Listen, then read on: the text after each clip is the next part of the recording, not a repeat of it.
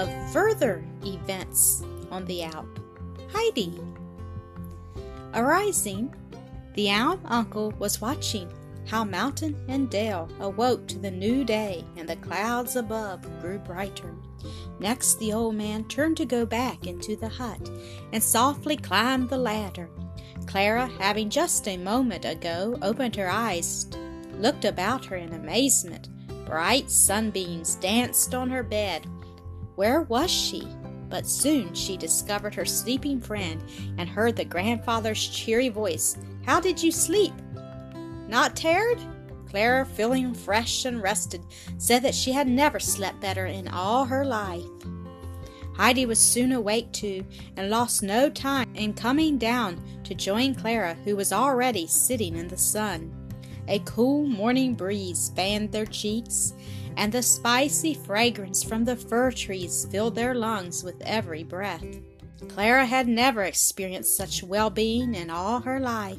She had never breathed such pure, cool morning air, and never felt such warm, delicious sunshine on her feet and hands.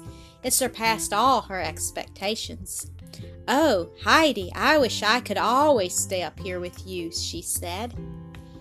Now you can see that everything is as beautiful as I told you, Heidi replied triumphantly. Up on the Alp with grandfather is the loveliest spot in all the world. The grandfather was just coming out of the shed with two full bowls of steaming snow white milk.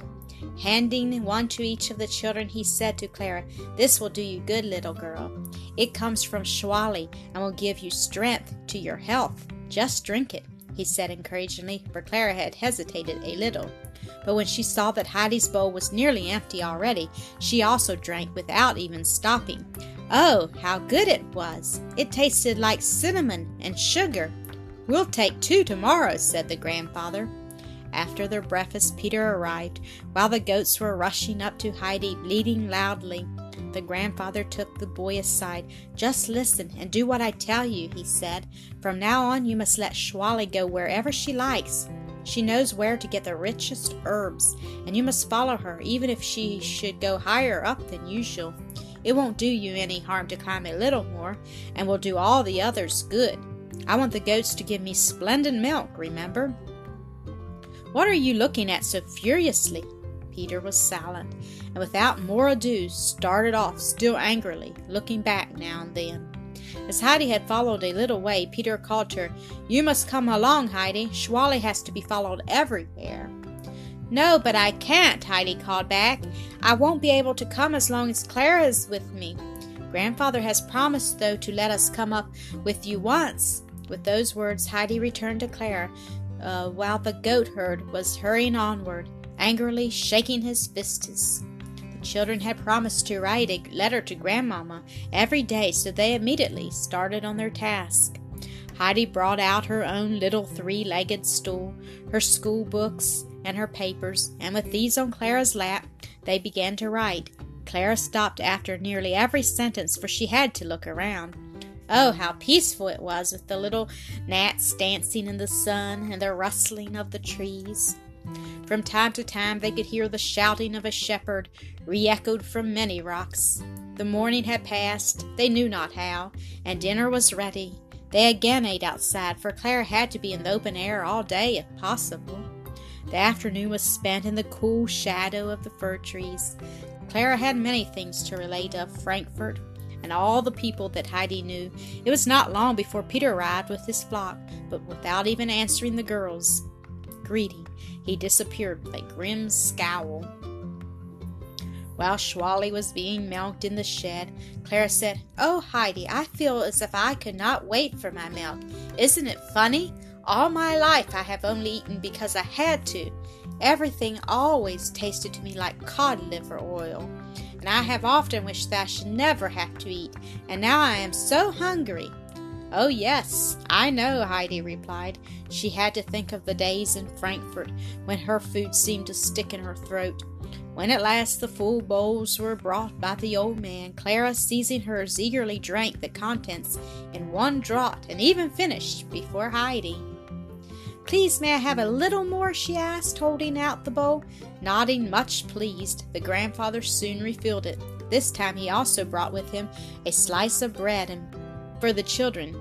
He had gone to Maiensäss that afternoon to get the butter, and his trouble was well rewarded. They enjoyed it as if it had been the rarest dish. This evening Clara fell asleep the moment she lay down. Two or three days passed in this pleasant way. The next brought a surprise. Two strong porters came up the Alp, each carrying on his back a fresh white bed. They also brought a letter from Grandmamma, in which she thanked the children for their faithful writing and told them that the beds were meant for them. When they went to sleep that night, they found their new beds in exactly the same position as their former ones had been. Clara's rapture in her new life grew greater every day, and she could not write enough of the grandfather's kindly care and of Heidi's entertaining stories. She told her grandmamma that her first thought in the morning always was, Thank God, I am still in the elm hut. Grandmamma was highly pleased at those reports and put her, her projected visit off a little while, for she had found the ride pretty tiring. The grandfather took excellent care of his little patient, and no day passed on which he did not climb around to find the most savory herbs for Schwanli. The little goat thrived so that everybody could see it in the way her eyes were flashing. It was the third week of Clara's stay. Every morning after the grandfather had carried her down, he said to her, Would my Clara try to stand a little? Clara always sighed. Oh, it hurts me so. But though she would cling to him, he made her stand a little longer every day. This summer was the finest that had been for years. Day after day, the sun shone on a cloudless sky, and at night it would pour its purple down on the rocks and snowfields till everything seemed to glow like fire. Heidi had told Clara over and over again of all the flowers on the pasture, of the masses of golden roses and the blue flowers that covered the ground. She had just been telling again when a longing seized her, and jumping up, she ran over to her grandfather, who was busy carving in the shop. Oh, grandfather, she cried from afar, won't you come with us to the pasture tomorrow? Oh, it's so beautiful up there now. All right, I will, he replied, but tell Clara that she must do something to please me. She must try to stand longer this evening for me. Heidi merrily came running with her message. Of course, Clara promised, for was it not her greatest wish to go up with Heidi to the pasture? When Peter returned this evening, he heard of the plan for the morrow, but for answer Peter only growled, nearly hitting poor Thistlefinch in his anger. The children had just resolved to stay awake all night to talk about the coming day when their conversation suddenly ceased and they were both peacefully slumbering. In her dreams, Clara saw before her a field that was thickly strewn with light blue flowers, while Heidi heard the eagle scream to her from above, Come, come, come! Thank you for listening to another episode of Acresoft Story Classic.